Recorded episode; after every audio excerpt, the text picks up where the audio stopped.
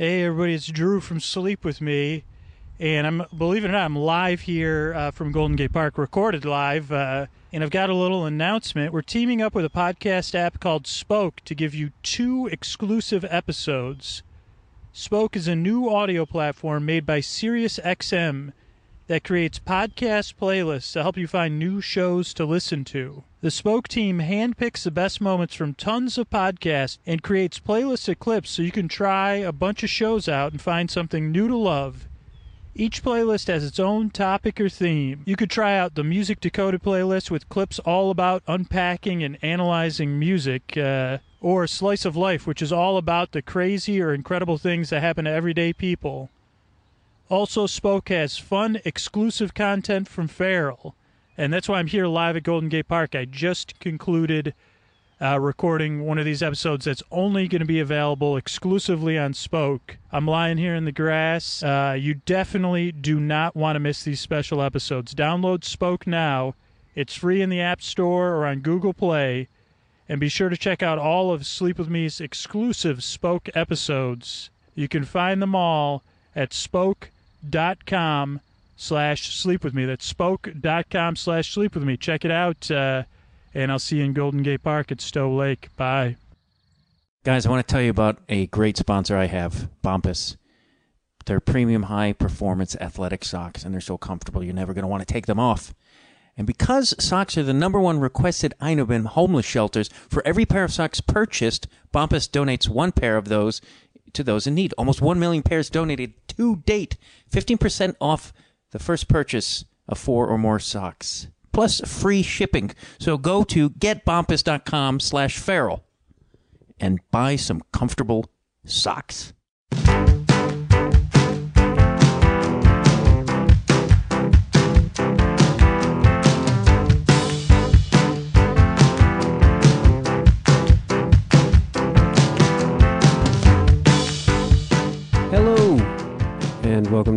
Conversations with Matt Dwyer. How are you doing today? How are you doing? If you like my theme music there, that's uh, a band called Les Blanks. They're real groovy. Check out more of their music at lesblanks.com. And if you haven't listened to my show before, uh, it is just what the title implies. It's a conversation with uh, me, kind of a free form, let's see what happens type of conversation. And uh, today's very uh, awesome guest. It's uh, Jason Macbeth. He is a poet, and uh, though he doesn't want to call himself an activist, he's an activist. He does uh, teaches poetry in prisons. He and uh, it's a really great conversation. He also uh, went through the foster care system here in our fine United States. So he talks about that and uh, some of the issues with foster care in our fine country. So uh, we'll get to that in just a second. Uh, I just wanted to address Monsanto, and uh, I know I talk about this a lot, but I've had a change of heart. And uh, I, a lot of people have issues with uh, GMOs, and and uh, you know are upset with Monsanto. I'm saying, you know what? You're not doing enough, Monsanto. You're not working hard enough. I mean, it's great, whatever. You're making apples that won't turn yellow or brown or whatever once you bite into them.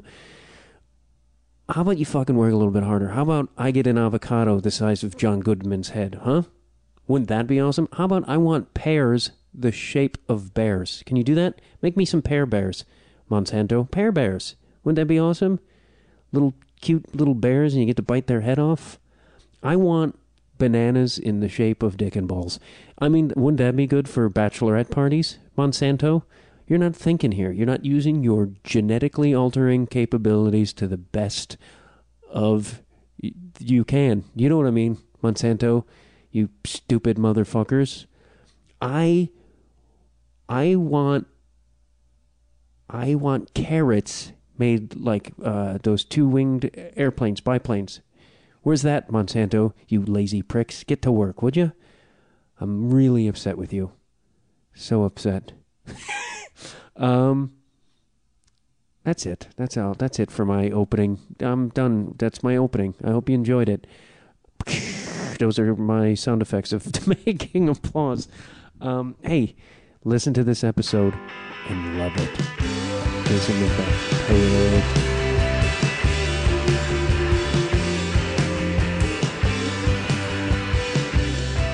You're a poet and you're, would you call consider yourself activist?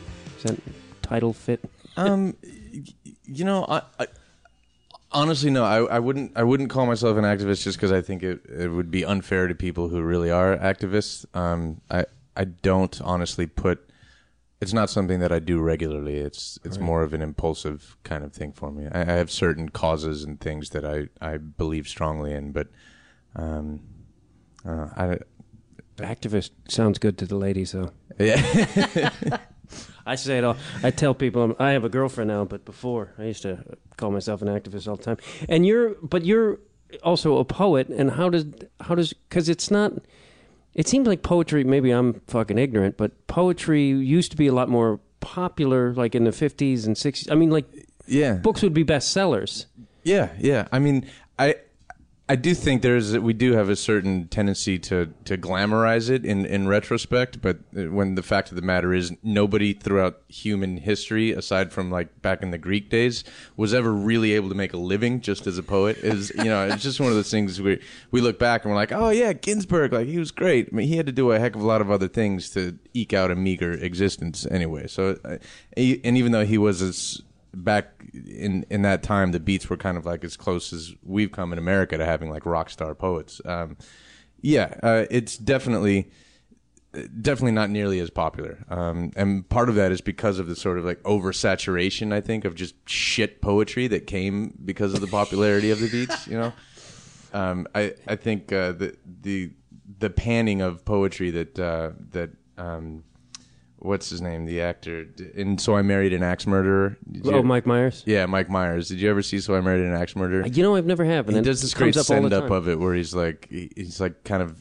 doing a send up of uh, of beat poetry with the snapping and it's just it's really spot on. Um, so I, I think unfortunately, but in certain aspects for good reason, uh, poetry is not as popular. But um, I have absolutely no problem with that. I, I, I the the things that tend to be most popular tend to lack any real substance. I think for for the most part. So Yeah, it's like it seemed like in that era too, like jazz, and then it seems like you don't hear much post uh, that era, sort of bebop and po- poetry. I mean, I guess Bukowski a, a, a bit.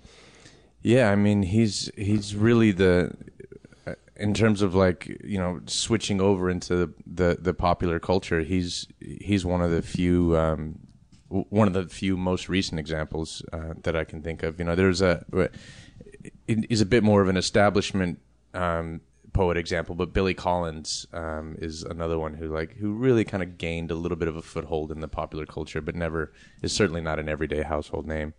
Um, but even Bukowski, you know, it's one of those things that th- these underground figures they don't they don't become really household names until far too late. You know, it's like we look back on him now and we're like, oh, Bukowski was so popular. He's another one who just like lived this shitty existence for so long.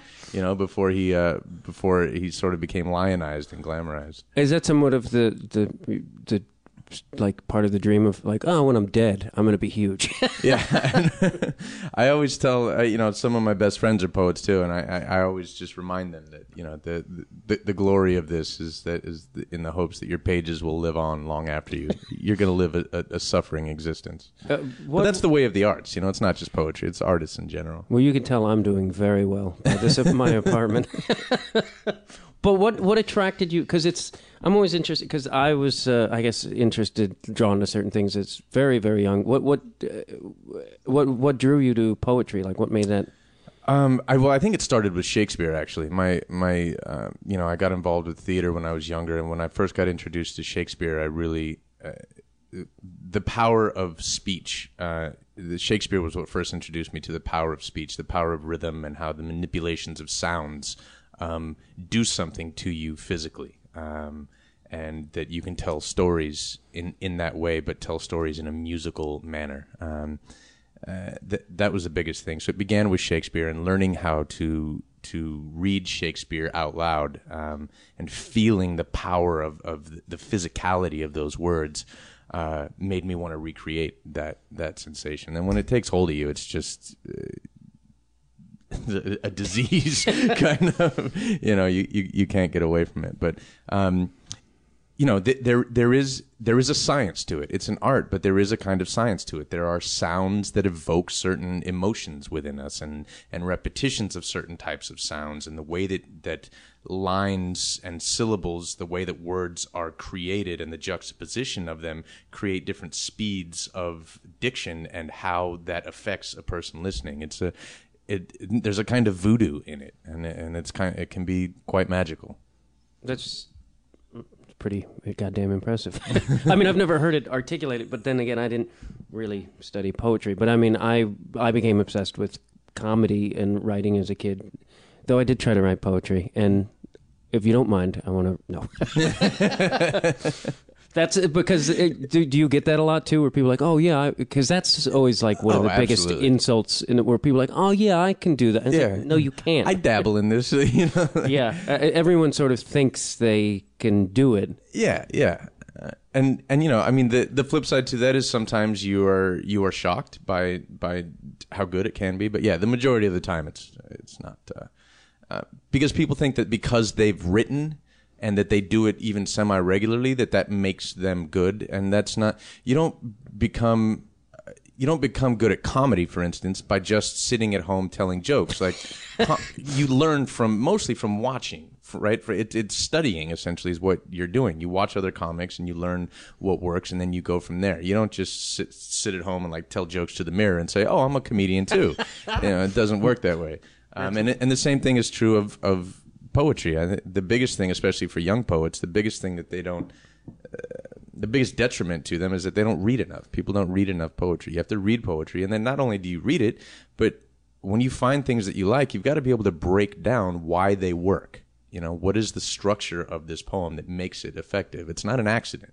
Effective art is is rarely accidental. I, I think a lot of um, people think like because of like oh free association and stream of consciousness, and it's like it's like they don't realize that that a takes years to get to that, and there's also a lot more to it than just like I'm gonna shit out my brains. Yeah, yeah. And I think the free association thing got overwrought and was never really fully understood anyway. And I think people like Ginsberg, I don't I think he probably on the sly was doing a lot of editing that he would never admit, you know. Yeah, I think people like to think that when On the Road was written, it's like he put in that big long thing of paper. Yeah, and, and just started typing away. yeah, I don't think it was just that version. Right. and I also love there's this great um, there's this great little anecdote about Picasso um, in a cafe. He's like sitting in a cafe having drinking something. This guy sidles up to him. He's like, "Oh, you're Picasso." And he's like, "Yeah." And he's like, "Can you can you draw me something?"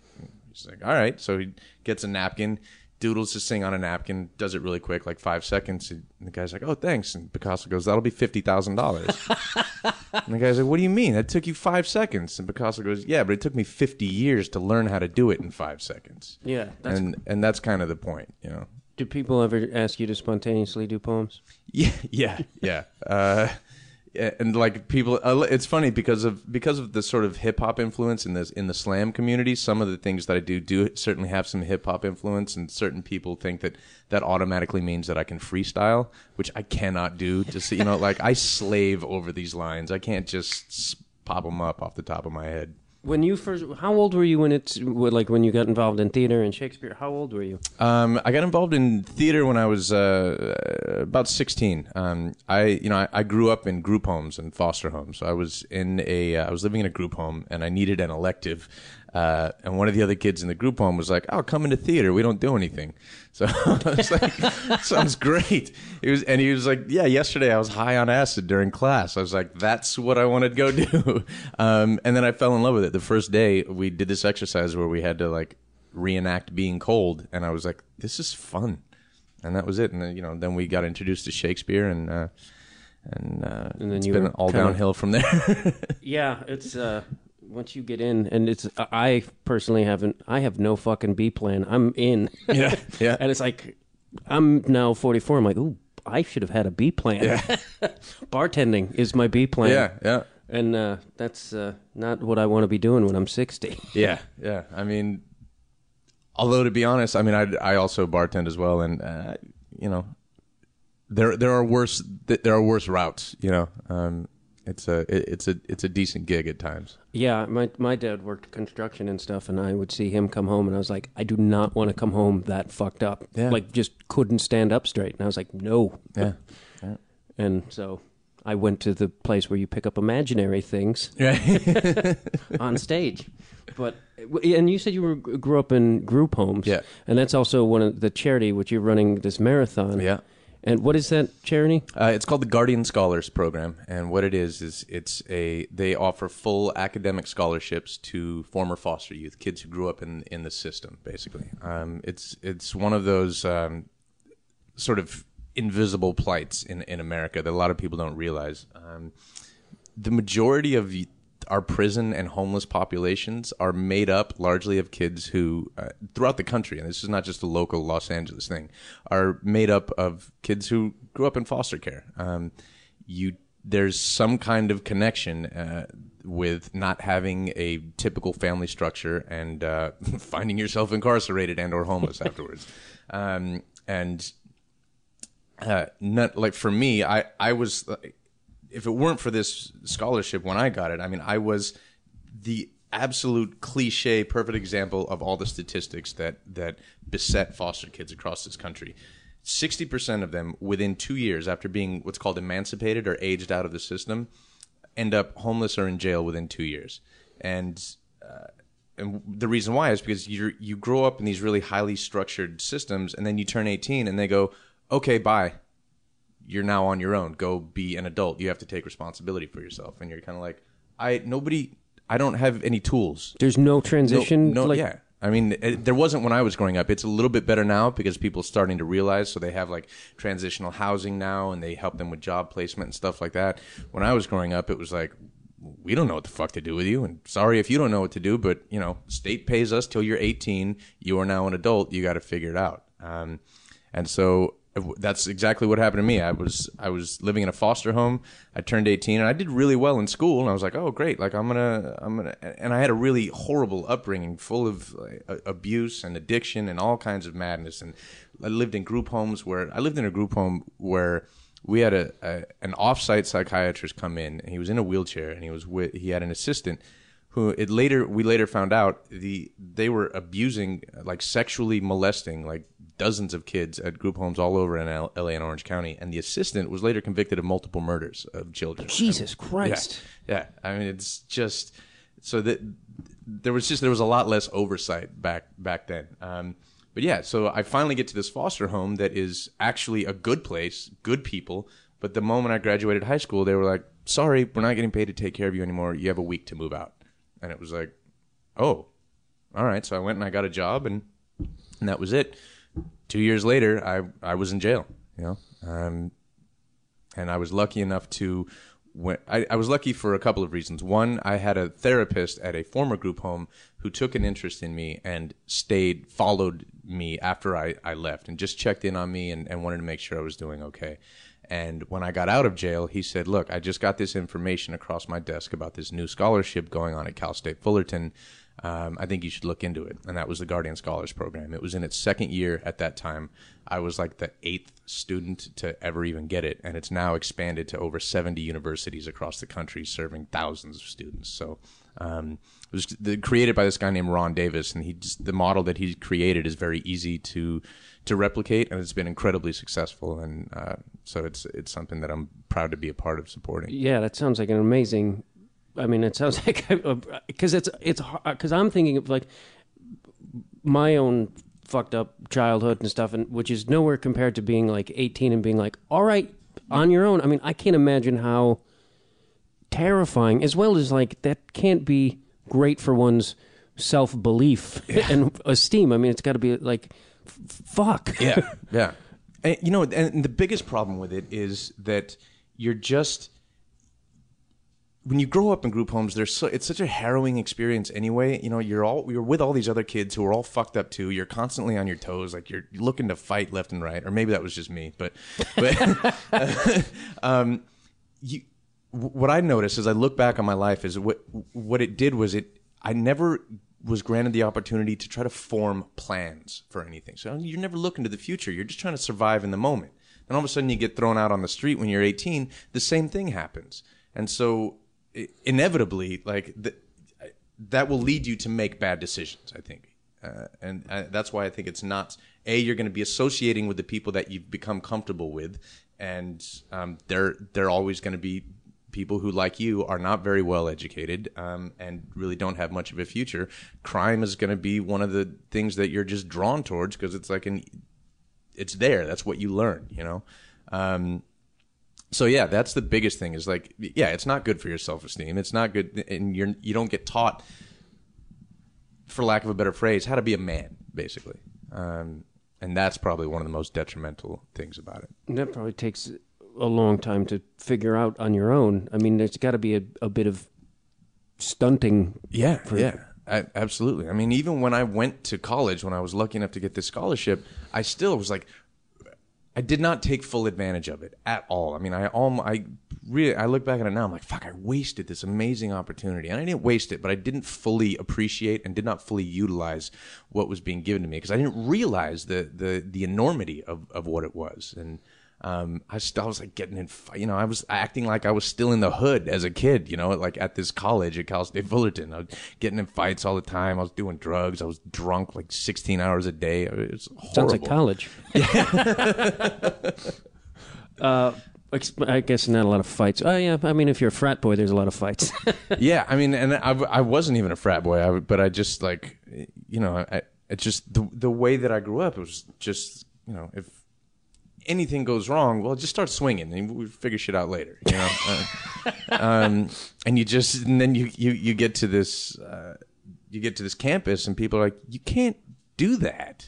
And you're like, fucking mean I can't do that? what, like, what is it? What am I supposed to do? And they're like, why you got to talk about shit? I'm like, oh, all right. Did you almost get tossed out of the school? Yeah, yeah. Uh, my freshman year was was really rough. I came I came uh, close to getting tossed out a couple times, uh, but I managed to settle down a little bit and uh, It must have also been a little bit of like culture shock when you like definite culture shock. Yeah, definite culture because you what like you were kind of like homeless for a while, and was that pre college or Pre college and then post college as well. Yeah. So like I mean again, that was one of those things where like, um, just the the the training wasn't there for how to be a responsible adult for me. So even like as I even as I'm getting this college education, like oh great, and like I I ended up majoring in theater, and I immediately when I graduated, I got this great job working for the Oregon Shakespeare Festival uh, up in Ashland, Oregon, which is one of the premier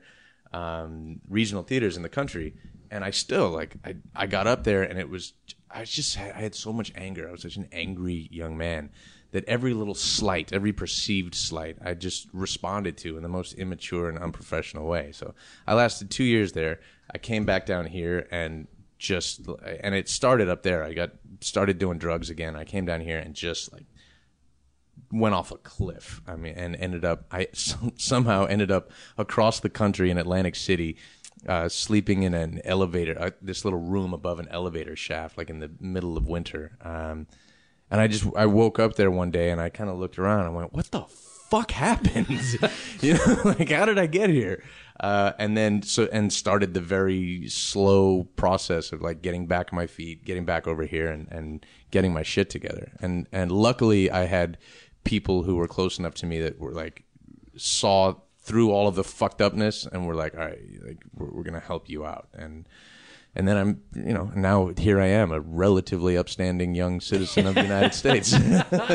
do you do you feel like because you don't seem like an angry guy, but I a lot of people, but I have that. There's always that like fuck Yeah. somewhere. yeah, yeah. Do you feel like you got a better grasp of it? or- I definitely have a better grasp of it, but it's there, you know. I mean, and it's just something. It's it's it's one of those things where you don't. There's no magic pill for it, you know. There's not. You don't just like suddenly wipe away the. I mean, and that's one of the biggest things for me about why I love this program is that it, it's it's very easy to just throw money at, at what is a perceived problem and be like, now it's fixed. And the people who run the Guardian Scholars realize that that's not the case. And one of the things that they include is there's mentoring, there's tutoring, there's counseling involved. All, all of the most important aspects of this program are the people that are in it. They realize that they're dealing with fragile psyches and damaged psyches. And the big thing that I always say is like, the, it's great that we get to send these kids to college, but that's not that's not like a sudden magic eraser that all of a sudden wipes out all of the scars of their childhood. They're gonna you're gonna live with those for the rest of your life. Thankfully, what going to college does is it gives you an opportunity to learn how to deal with those and then face the rest of your life a little bit more on your own terms. And and that's the biggest thing. And and uh, having knowing that you have that support when you inevitably slip up um, is is the biggest thing. I, I I know that I'm going to for probably the rest of my life be dealing with the the issues that resulted from the traumas of my childhood. You know, but um, but when you accept it uh, and you stop being afraid of it uh, and stop trying to hide it, you learn to control the the anger issues a, a little bit more. Yeah, I would imagine the the beginning of the those issues. I mean, first of all, you're in a home, and the various reasons that kids end up in homes is got to be incredibly unsettling. We had a foster uh, home in my neighborhood as a kid, and I just I, the, I remember in third grade there was this kid. I think his name was Choco, but he had tattoos. Yeah. and he would do the thing, the game where you would put the arms and like burn cigarettes Yeah. and like.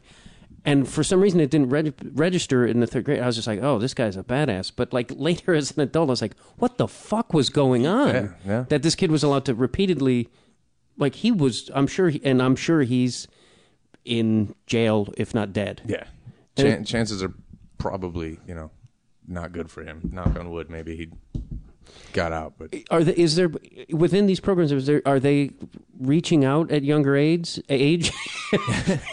um, you know the, the the Guardian Scholars Program. It, they, they do a little bit because they they they're now working in conjunction with a, a temporary children's home called Orangewood Children's Foundation, which takes kids in. It's like a temporary placement facility, and they take them in from the ages of like infants all the way up to the age 18. So um, sometimes now they're they're able to get in there and let kids know that hey, if you're you know a freshman, sophomore, junior in high school, look, you have this opportunity. You know, if if you don't have a family, even if you don't get a good foster placement, or even if you do, there's this opportunity. There's something there for you to strive for afterwards. So that's available now, yeah. But um, but they're not able to offer, you know, like say counseling or things like that to kids who are not, you know, in the program. right. And you also you you worked with uh, prisoners as well, teaching them poetry. Yeah, yeah. How did you how did you get involved? Because that that's something that also personally interests me. And a lot. Yeah, uh, it started when when I was in college. Um, I, you know, and I don't even remember how uh, how the subject first got brought up, but somehow somebody came to me about um, starting about uh, volunteering at um, at continuation schools, and um, for and you know, which was full of mostly kids on parole from juvenile hall, and um, and I spent, you know, I went to because I was bounced around so much at these group homes and stuff. I, I went to like twelve different high schools, and most of them were continuation schools and things like that. So, um, I, it was something I definitely wanted to do because I knew how shitty those continuation schools are. Like they're just so. What what is exactly a continuation school? continuation school is basically it's not a public high school. Basically, it is it's this. Um, it's a more highly structured school where they've got you know like guards and it's run. Ba- they're usually run by probation departments in the various counties. So, um, and it's usually staffed with kids who either. Re- it's mostly probationary kids, kids who have uh, been in and out of juvenile hall, are currently out of juvenile hall, are on probation, uh, but need to maybe have a bit more of a structure, uh, a structured educational setting, and or just need to be watched more.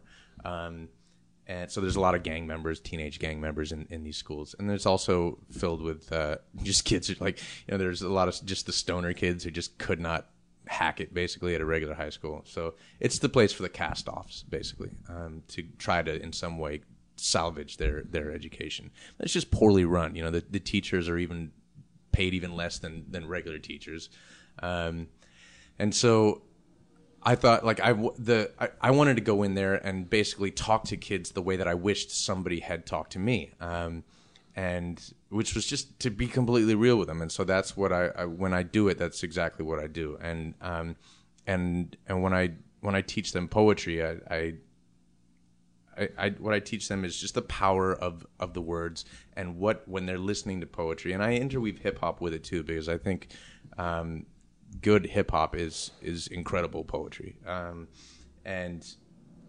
that uh, I try to show them the reasons behind, like how to break down a, a line, what they're looking for, what assonance and alliteration are, um, the use of images, how the juxtaposition of, of two phrases creates a new meaning, things like that. That sounds really technical, but when you deal with the specifics of it, um, it is actually really, really easily accessible. And you, like you see these kids' faces light up, you know. Um, and then I talk to them about the the realities of their lives and, and how they're living, and especially being on probation, being in and out of the system. And a, a lot of them are, are Latino kids, and um, and I the biggest thing that I always tell them is, uh, you know, I look at them, I say, I, w- I want you guys to know right now that you feel probably like almost nobody gives a fuck about you, and you need to leave here knowing that teachers in like the you know in continuation schools they'll be like no that's not true like people care. No i want them to know no that is true.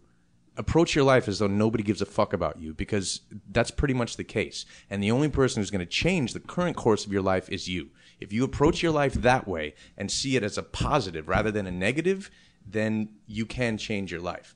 And when people get handed this bullshit about you know that this eight dollar an hour paid temporary employee is going to be there for them when they walk out those doors what ends up happening is when they get disappointed, the anger comes back and then they revert back to those negative behaviors. I want to change that around. I want to say, you're right. Nobody gives a fuck about you. So when you go out there and you become absolutely nothing, nobody's going to give a shit. No, and you're not going to have anybody to blame. And even if you did, so what? You're not going to be able to get anything out of it. You got to walk out these doors, take responsibility for your life. And um, and I talk pretty much just just like that. You know, I, I always tell people when I when they ask me to do these things, I tell them like my I I have a rule. My rule is you don't fucking censor me. I'm gonna talk to them how they talk on the streets because that's the only way you can. When I was in those classes, that's how I wanted somebody to talk to me. I wanted somebody to sit me down and say, "Look, fuckhead." Like you're smart. You have an opportunity to do something different, but you're acting like a fucking idiot, you know? And nobody gives a shit. Nobody gives a shit about your childhood. Nobody cares that you got your ass fucking kicked up and down when from the time that you were an infant until you were 18. It's sad, yeah, but nobody's going to hand you a fucking medal or hand you a job just because you had a rough life. And it's shitty to say that, but that's the truth of the matter. And when you when you are faced with that and you deal with it, you can get on with the rest of your life a little bit better. Have you kept in touch with any? Do you ever like see any of these kids that you've No, When- I, I, I, that that's one of the biggest things for me. It's very, very difficult. Um, I can't do it because I, I like it.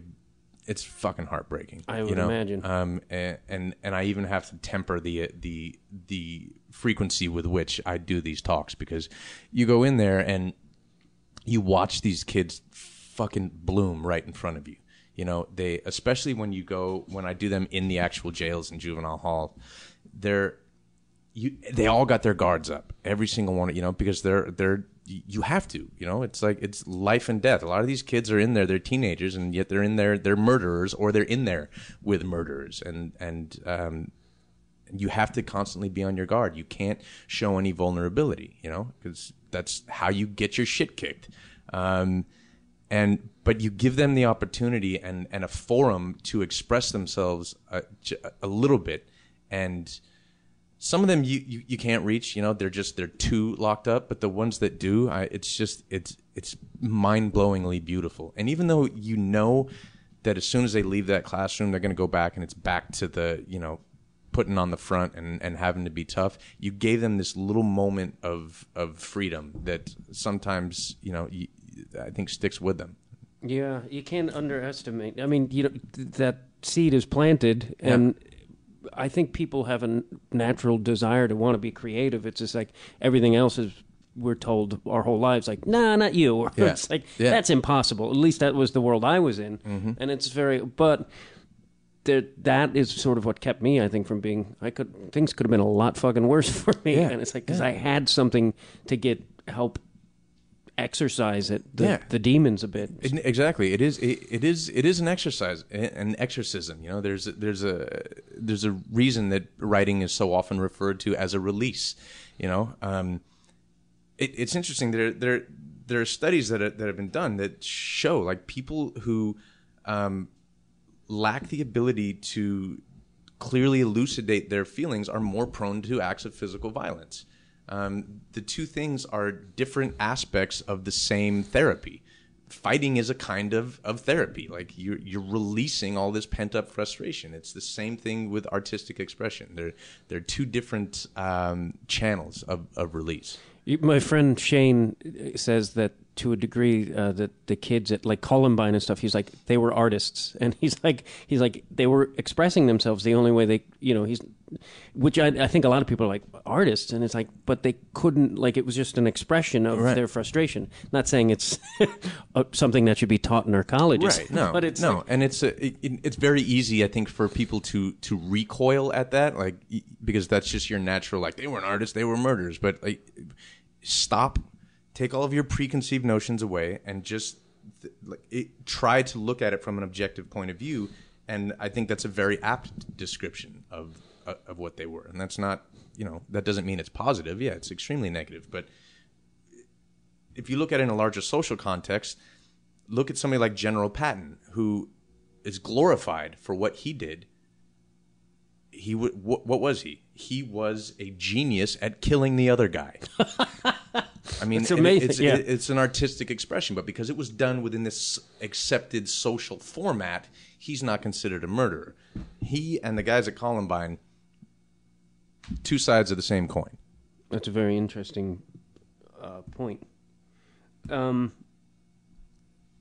and you, you, a lot of your poetry and stuff is very personal, right? And or social. Yeah, yeah. I mean, it, it, it's both because I, I I believe in the in the the relationship between the two. That the that the you know to use a cliche, the personal is political. Um, and uh,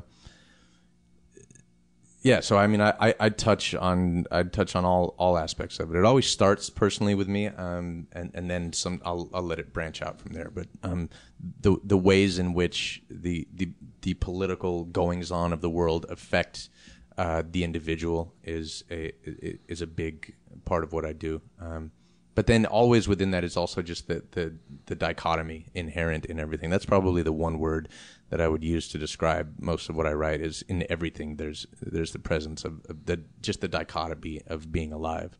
Yeah, it's it's strange. It seems like things that are overly political these days, pe- people tend to stray away from.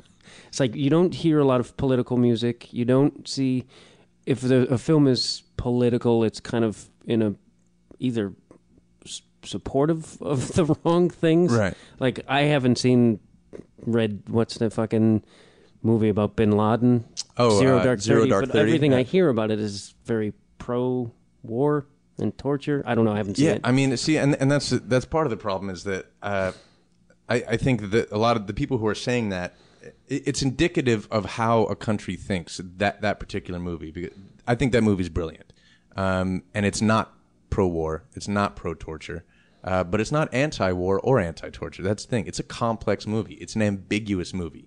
All it's doing is showing you what happened and then asking you to make the judgment. It's not saying like torture, and you know, there was the whole backlash from the senators saying it condones the use of torture and it suggests that torture led to the capture of bin Laden. It does not do that at all. I mean, in the torture scenes that you, you they actually get false information because of the torture scenes. What it does is it presents you a picture. It says this is what is going on in the world, and you some people say, well, it's condoning it because you're rooting for this girl and she's a murderer. She is. She she uses torture and she murders somebody. But all it's showing you the human toll that it that that is exacted by this. And and yes, you're rooting for her naturally, but if you're really paying attention, you don't think she's a hero necessarily, you know? You you walk out of there fucking hurting for this girl because you know she put she she gave up something of her soul to do this. And the reward, if that's what you can call it, is that a, a man who committed atrocities was finally found and and and, and was killed.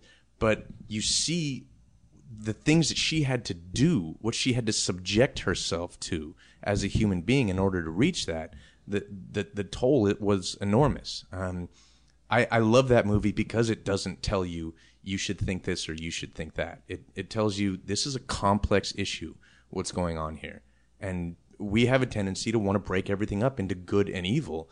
And and the director Kathryn Bigelow was was smart enough to show that the two intertwine very, very seamlessly sometimes, and sometimes it can be difficult to distinguish. That's a very interesting ar- uh, argument about or point, I guess, and but because you don't hear a lot of that point of view about that film, and it is very black and white, and I feel like that is a big overall issue with how everything is perceived these days. It's like, ah, it's bad, it's good, and it's like there is no, it's not that black and white. We live in a very complex Yeah. time. Yeah, it's And- it, you know it's a it, it is a it, the world that we're living in right now. I mean, it's just you know you can sit here. It's very easy to say like there is there is never an acceptable time for terrorism, and it's yes, of course not. It's never okay to blow up innocent people. But most Americans don't understand what we're putting those people through the things that our government is doing to these people in foreign lands, how their families are being blown up left and right, and how they hold us responsible for it. Sometimes rightly so, sometimes unjustly. Um, the only thing that I think is absolutely black and white is that as a human race, we will never be able to fully reach our potential, I think, until we find a way to completely eradicate the chains of the monotheistic religions. I mean, these things are anybody who takes any moment to look at history objectively can see that they are 100% false. I mean, it's not it's not even like it, it's not this isn't like oh I'm an atheist so these are my beliefs. It's science. If we use science, you will we, we can I think eventually get rid of the ridiculousness of these superstitions that have been with us for thousands of years and that hold us back as human beings. And and are the cause of and if not the cause, the motor that keeps running the various injustices and atrocities that we commit against one another. It's amazing. Even the Dalai Lama at one point said, like recently, like we need to start seeking other options besides because religion is not the solution. Yeah. And I was like, holy fuck! Yeah. Like that's a religious, uh, sort of a religious. I mean, I don't consider Buddhism really a religion. It's a bit of a weirdo. No. I mean, they they, It's like- don't it's believe in like a- God. it's like a guidebook, kind of. But I mean, that that was to me was like, yeah. And people would be like, oh, he's. I saw one person be like, he's misguided. I was like, misguided. That's about as dead on as it gets. Yeah. because it is one of the ma- like our country is very steeped in like Yeah. that. And, and, and the thing that people don't realize is that a lot of it, a lot of the people think this is a Christian nation. We're founded on Christian principles. Total bullshit. The founding fathers, they were not Christians. Yeah. I mean, and they stated repeatedly that they were not Christians, that the United States was not founded on Christian ideals. We are not a Christian country. Um, you know, I, Th- Thomas Jefferson was, for all intents and purposes, he was an Epicurean. Uh, you know, I think they, they were deists, but for the for the most part, they all all of the the, the King James Bible stuff, this stuff came in the 20th century. We got infiltrated, in, inundated with it. Part, I think, for two reasons. One, as largely as a response to communism, the, the rise of communism, and the quote unquote godlessness of it. Um, and then the other thing is that, and this is something that I think a lot of people don't talk about. You you open your borders to people from all over the world. What we got is we got a lot of poor people from all over the world poor people tend to have more um, more conservative religious beliefs, whatever that religion is. They tend to hold on to, for whatever reason, um, religious beliefs in. Uh, and I think a lot of it is probably there's not as much education, so you get this influx of people who bring. They don't all of a sudden shuck off their their religious beliefs when they get here. They come here and they inundate your they they inundate the country with those beliefs and then they have kids and then the, they raise those kids to be the same thing and next thing you know a country that was founded to get away from the oppression of religious beliefs is now espousing those, those religious beliefs and believes that it was founded on those beliefs Yeah, Thomas Jefferson didn't even want this country to be big. he, he didn't really want us to expand, Right. Which uh, I guess Manifest Destiny kind of was a contradiction of that. But Mm-hmm. and you know that expansion became, um, I think, began us becoming imperialists. Yeah, which abs- people don't like to hear. Yeah, like- uh, pe- yeah. People don't like to hear. They don't like to hear the word imperialism because what? Because we're not quote unquote occupying other countries. But the fact of the matter is, we have troop bases in dozens upon dozens of countries all, all over the world. And it's like, im- just imagine if you walk down the road here and there was a Chinese naval base, you know, a few blocks away from the Americana at Brand or whatever, you know, like, what would that do to you? Foreign people like with guns, just chilling on your on in in your home. We don't know what that's like because we've never had to deal with that ever since we finally got the British out. But uh, there's, I think it it does something to you. It would create an anger, you know. Yeah, it's it, we're constantly just going fuck you. Yeah. like we're here. Fuck Yeah, you. we're we're here and we're here for you, and whether you like it or not. whether not. you like it or not. Yeah, It's that's an interesting point because it's like there aren't no other countries do have that many like military bases like and it's I don't people never think about that they're like oh yeah we got like I think we think it's cool or yeah, the proverbial we yeah. And it's it's like th- this is why people th- no no other country does does this anymore. like ever since the the fall of the British Empire, like they don't they have it a little bit, but nobody has it to the extent that we do. We are all over the world. And the, the interesting thing is that you now it it's actually infiltrated their public message. Have you seen the, commercials for the Navy now? The the, commer- the the the slogan for the U.S. Navy is a global force for good. ooh I mean, they're just coming right out and telling you we're fucking everywhere. a global and it's like it's like because they're like when they're like oh well we're spreading democracy it's like who says they want it I mean it's like yeah it's a I guess it's great to let the people choose but it's like maybe you, don't- should I mean, ask but, them But that's the thing. You don't you don't spread democracy. You spread disease. What you can spread is the only thing you can spread is education, and you can give people the belief that they should aspire. Somebody who is not free, the belief that they should aspire to it, that they deserve it, and that they can they can claim it. It's not a coincidence that after that the idiot that we had in office before Obama that there were no after he leaves Obama comes into office and now all of a sudden there are populist uprisings all, all over the Middle East. Th- It, that's not coincidental, you know? I think that the fact that these things happened on their own, I think it's twofold. One, I think I don't think you can give enough credit to he went over there Obama shortly after taking office and and gave a couple of speeches at some uh, in in the Middle East, and and I think people saw him and thought that guy looks like me. That guy has a name that sounds like me. He's a free man, and he's the head of the most popular, the most powerful country on and earth. popular Yeah, yeah, the most powerful country on earth, and I'm living under a tyrant. I can do better. We all can do better. I, th- I, I think there's there's not enough the the the goodwill that you get just from us having put him in that position, the global goodwill, I, I don't think gets enough credit. Although now with you know with the his policies in office have been almost you know his global policies have been was- almost as draconian as uh, and if not more so than um, than the Bush administration. But Yeah, I was gonna, because it's like he that was a good, and then he kind of fucked it up. yeah, yeah. and it's it's very alarming. And it's what's more alarming is I think people don't like. I just friends I know who don't see any bad in him. It's like you should see bad in every fucking politician. They're a politician. Like there's you don't get to that level without filth. yeah, it's it. You know, liberals are going to hate to hear this, but there there there's a definite kind of reverse racism in in, in the idealizing of Barack Obama. Um, it's just he broke this huge barrier. We helped him do it. He therefore can do no wrong. And it's like just because homeboy's black doesn't mean that he's not a fucking liar. Uh, You know, I mean, he and, and it's true. He's a politician. You do not get to become president of the United States without being a little bit of a fucking prick. yeah, I I, I think.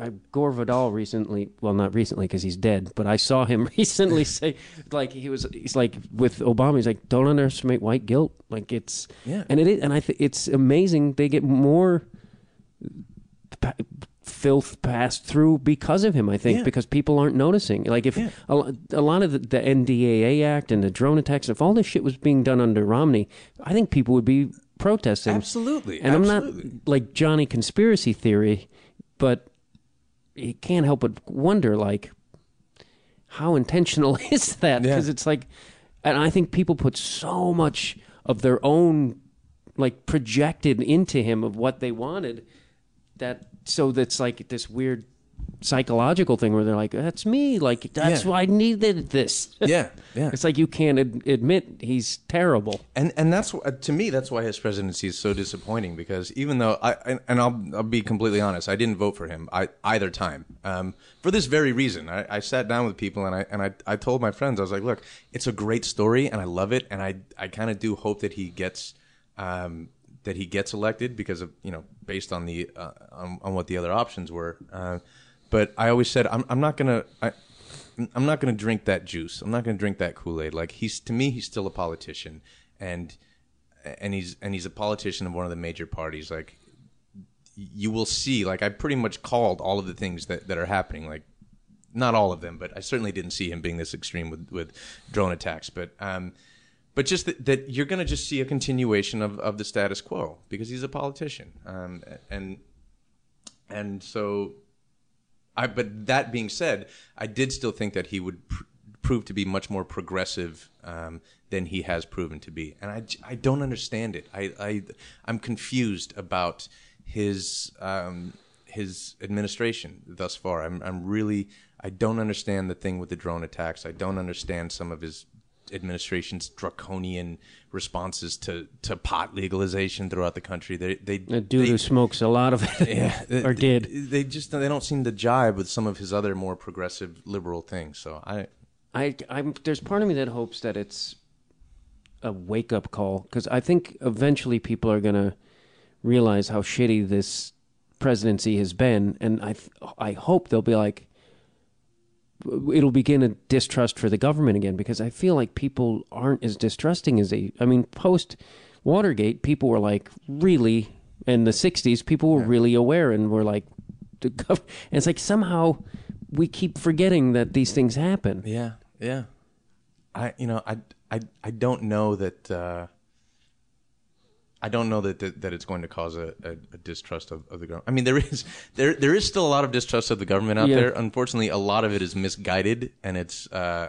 conspiratorial in a way that is just kind of absurd. And some of it is unfortunately there's a lot of racist mistrust of the government. You know, there's there's a lot of extreme right wing mistrust of the government right now that is that is uh, founded upon bigotry and uh, and rests upon uh, ideas that are just plainly absurd. When there is, if you just look at the actual actions that are going on, there's plenty to dislike about it without having to come up with crazy. you know, we we have people in Congress right now who literally are we're having debates about whether or not the Obama administration is secretly attempting to herd everybody into urban centers so that they can then be sent off to FEMA camps. Like it, people in Congress were debating this about whether or not this is actually happening. There's this huge conspiracy under the Obama administration to force everybody into FEMA labor camps, and it's just like. The, It is weird though that when pe- when he was running the first time, people were like, "Oh, he's gonna have those uh, death death lists." Or Yeah, what- yeah. But then it's like the drone attacks. It's like, Yeah. yeah, maybe. Like I'm not saying that, but I was like, it's. I was like, that's kind of weird how that in a weird way came to fruition a little bit. Right. I mean, I'm not saying that that was true, but right. uh, dark times is what I gotta say about everything. Yeah, and and yet this and yet the, all that being said, this is the thing that I, that I'm constantly telling people. All that being said, I mean, we're at an interesting time right now, and and and it we we have the potential to I think go in a really incredible way, or the potential to go down a really dark path. But all that being said, things are getting better. I, I really, I do truly believe that. You you look at where we are as as a people. You see more young people sloughing off the constraints of religion. You see more people embracing humanist ideals, um, and and I think that that can only continue to grow. Uh, knock on knock on wood. I- Yeah, I it Chris Hedges makes an interesting point at the end of one of his books, and it's like it is this. It's like this total critique of our society, when he's like, but remember, the speeches of the tyrants are never remembered and quoted. It's always the hopeful and the people who made the changes, and Yeah. which was like inspiring. then he also says.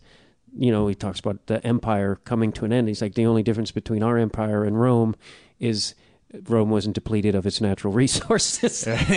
That's the only thing that really terrifies me. Yeah, yeah. it's like with fracking, and if that Keystone pipeline goes through, like I'm really alarmed by that. Yeah, yeah. I'm. I, there's the, the, there's a there's a lot to be alarmed by right now. Um, you know, I mean the the the depletion of our water is is a big thing. You know, I mean in, in 50, 60 years, it's very very possible that uh, that that water will be the new oil. You know, I, I always think about that, like even like at at the bar or at restaurants when people get water and then you just see them just tossing it out, and I'm like, that's kind of alarming. And only we're probably one of the few countries in the world who are like, yay, just fucking throw that. Yeah, it's like yeah. like thousands of miles away. There's a guy carrying a five gallon jug on his head, twenty Yeah, miles. Exactly. We, like- we definitely take it for granted. And I find myself, I have to thank uh, the actor Don Cheadle for this, actually. He comes into my restaurant and he, he says, you know, his experience working on the movie Hotel Rwanda changed him.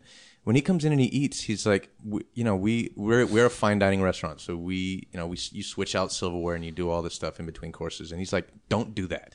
I don't need you to wash my silverware in between. I don't need you to waste water on my silverware. I don't need you to get me a new glass to re, you know for another drink. And he's very adamant about it. And and I appreciate that of, of him because when he comes in with his friends, it's rubbed off on some of his friends who come in now as well and come in you know even without him. And um and it's reminded me, so, you know, I mean, it's very easy for us to to take it the the access that we have to water for granted. And and it's good to be reminded of it that this is a precious thing. This is the source of our existence you know? Um and and it is it is not in unlimited supply. Yeah, I've even taken up just I've I've like you like we talked about other things becoming a disease or whatever, but it's like I've started washing my Ziploc baggies because I'm like me, me too because I, I saw some guy do it in a documentary and I was like, yeah, that may, why would like it's just this I think Western American thought where we're like, hey, just fucking we'll get a new one, yeah. and I started putting my used vegetable rinds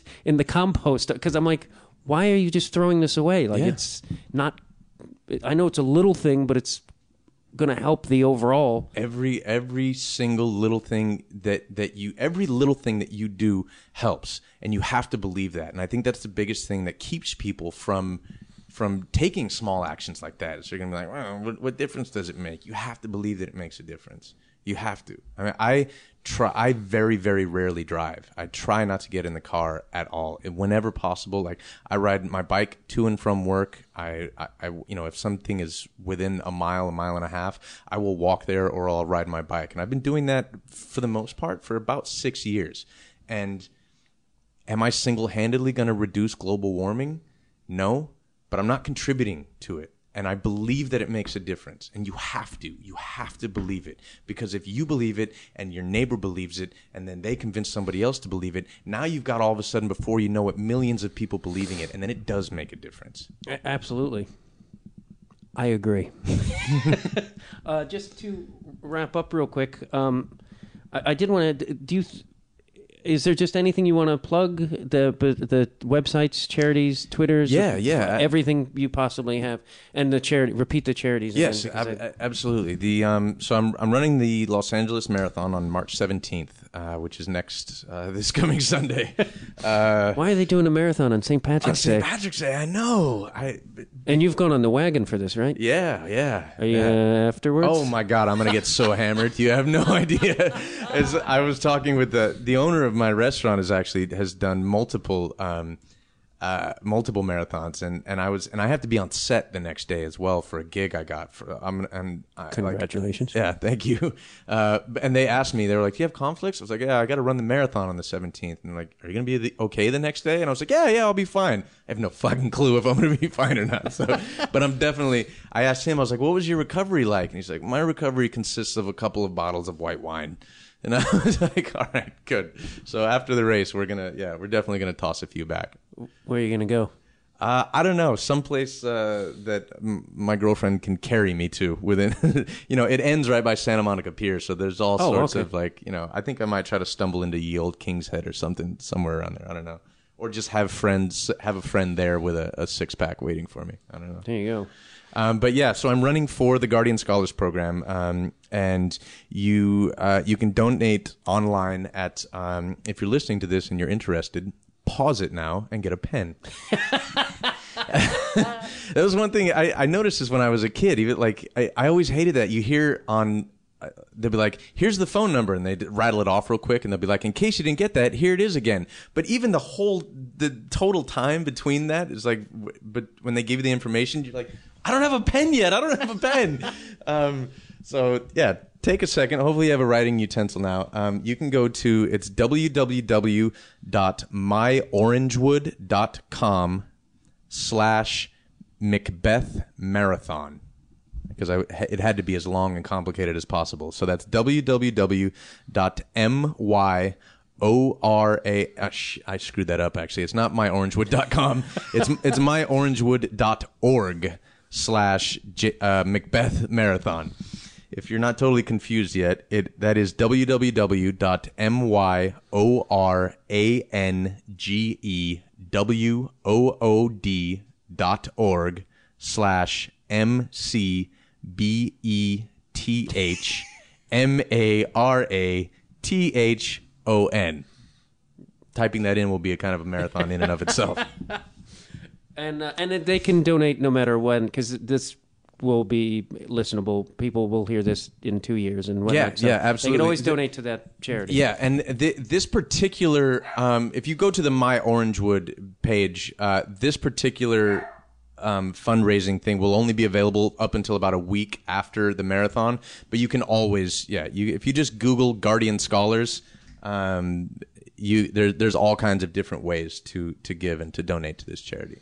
Uh, and with the expansion that we've seen over the last couple of years, there is, you know, if you're listening now in uh, Iowa, there's probably a Guardian Scholars program at at a university somewhere, you know, near you, regardless of where you are. So. And is there any place people could check out your writings?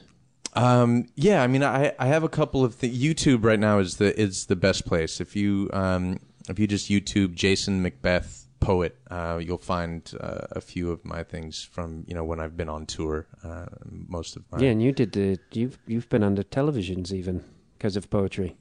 right? Y- yeah, yeah. Not a lot um, of people can say that. Yeah, yeah, yeah. Not a lot of people can. Yeah, we, I, I've had. Uh, it, it, it's been it's been very good. It's been even though it's actually, to be honest, it's not something that I do as as regularly as as I used to. You know, it was something that uh, you know I, spent several months just on the road, going across the country, just reading poetry. That's what I was doing. Um, for a living, and it's something that that um, a lot of people don't realize. But there are a lot of great young poets who do that, and and it's a beautiful thing. They bring poetry and a much more accessible poetry um, to uh, to people all across the country and, and students and at universities. It's really fantastic. That's great. I don't think a lot of people need to. Is there other avenues people can investigate that and find these poets? Because, I mean, your stuff.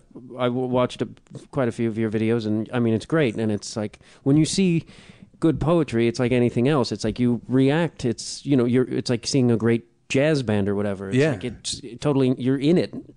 Yeah, As yeah. an audience and, and then you and then you want more. Yeah, um, yeah. I mean, there's th- there's a small press publication called Write Bloody that I think does a really good job of championing. They've published a lot of these young these young poets, and uh, and they do a good job of championing them. Um, and and the great thing about YouTube is like because of how it's set up with the the tags and everything. If you check out Jason Macbeth, then you'll see others of a similar vein. Um, and just a couple names that come to mind off the top of my head. It's like Derrick Brown, uh, Buddy Wakefield, Anis Mojgani. Um, these are uh, uh, um, Andrea Gibson. These are some people who just really.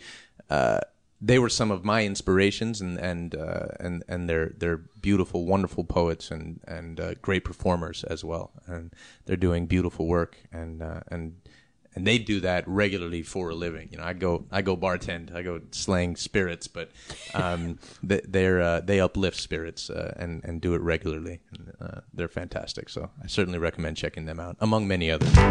Great. Thank you very much. Absolutely, thank you.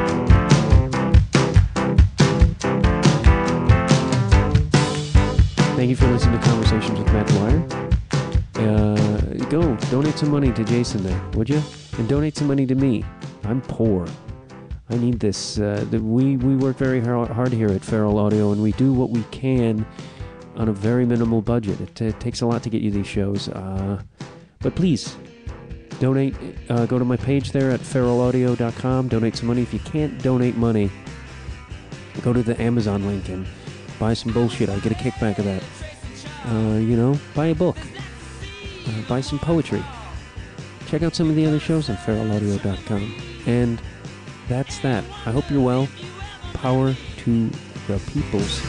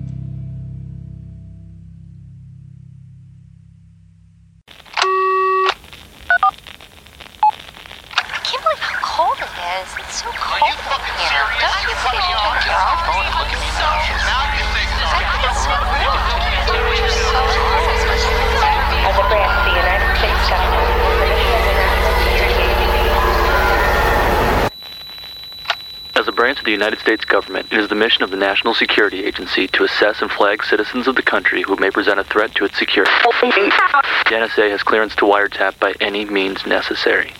Tapped. Incidental recordings of private conversations from the files of the NSA. now on feralaudio.com.